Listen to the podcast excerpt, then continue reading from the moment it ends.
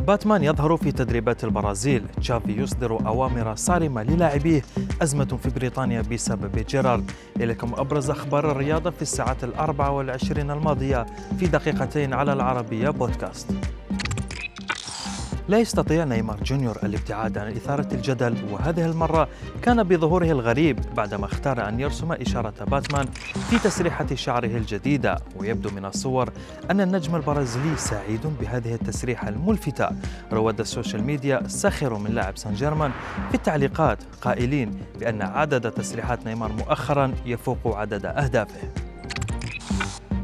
جائزة الخنزير الذهبي الشهيرة هي جائزة ساخرة في إيطاليا تمنح لنجوم كرة القدم أو مدربي فرق النخبة تكريما لأدائهم السيء، وهذه المرة كان الفائز هو جوزي مورينيو مدرب نادي روما، لكن سبيشال وان رفضت تسلم الجائزة للمرة الثانية في مسيرته، إذ كانت الأولى عام 2009 عندما كان جوزي مدربا لنادي إنتر ميلان. مدرب برشلونة الجديد تشافي لم يدخر الوقت للبدء في إصدار الأوامر للاعبيه، ومنها منعهم من ركوب الدراجات الهوائية الكهربائية وإلزامهم بالحضور قبل ساعة من بدء التدريبات وبقائهم بعدها لتناول الغداء، ومن يتأخر فسيدفع غرامة مالية. كما منع زميله السابق جيرارد بيكيه من إجراء مقابلة تلفزيونية للتركيز مع الفريق في الفترة المقبلة.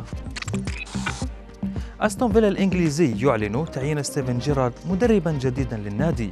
هذا القرار أثار غضب مشجعين نادي رانجرز الاسكتلندي، خاصة وأن الفريق عاش مواسم مميزة مع أيقونة نادي ليفربول السابق. الجماهير على السوشيال ميديا لم تتقبل القرار، ووصل بهم الأمر إلى تمني الفشل لمدربهم السابق وحتى الهبوط إلى الدرجة الإنجليزية الأولى.